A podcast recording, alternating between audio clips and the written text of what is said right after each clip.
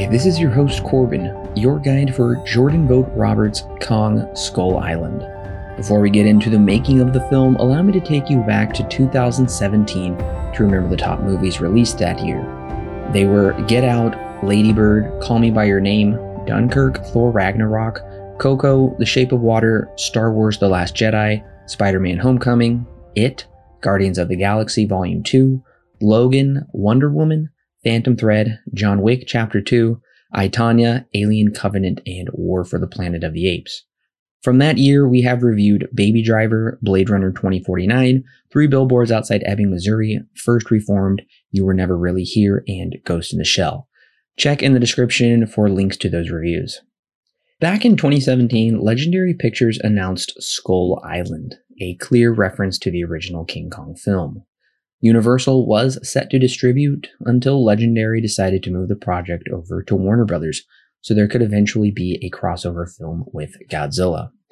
Initially, Joe Cornish was offered to direct, and even Guillermo del Toro was suggested by Peter Jackson, who previously brought Kong to the big screen in 2015. But ultimately, Jordan Vogt Roberts was announced to direct. Roberts made a name for himself with his 2013 indie hit, The Kings of Summer. To keep continuity with the previous Godzilla film, Max Borenstein wrote the first draft.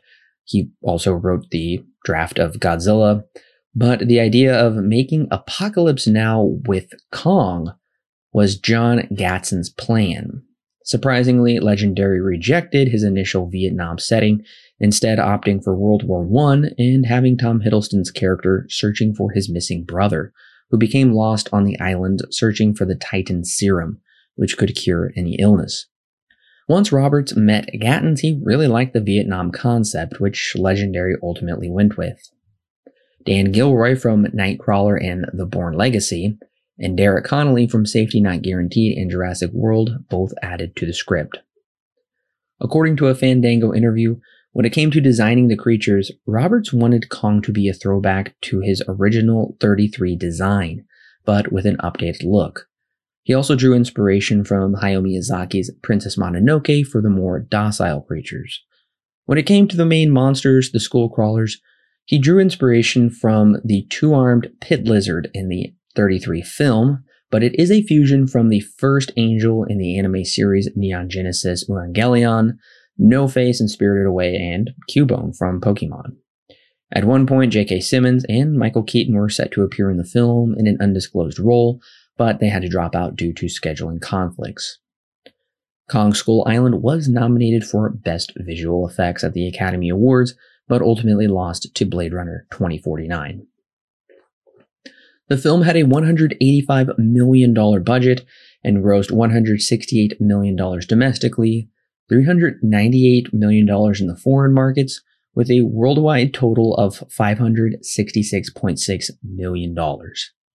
It was number one opening weekend, raking in $61 million, going up against Logan in second, Get Out in third, The Shack in fourth, and the Lego Batman movie in fifth.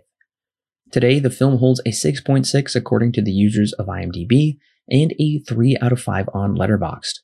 The film also holds a generally positive 62 Metascore and a 75% certified fresh critics rating and 69% audience rating on Rotten Tomatoes. Audiences straight out of the theater gave the film a B+. Thank you listeners for coming along with me as I have been your guide to the production and impact of this film. Now that you have your guide to Kong Skull Island, make sure to subscribe to the podcast for Alan and I's full review coming next Monday and tune in the week after as we watch two titans of the small screen duke it out in Tom and Jerry, the movie.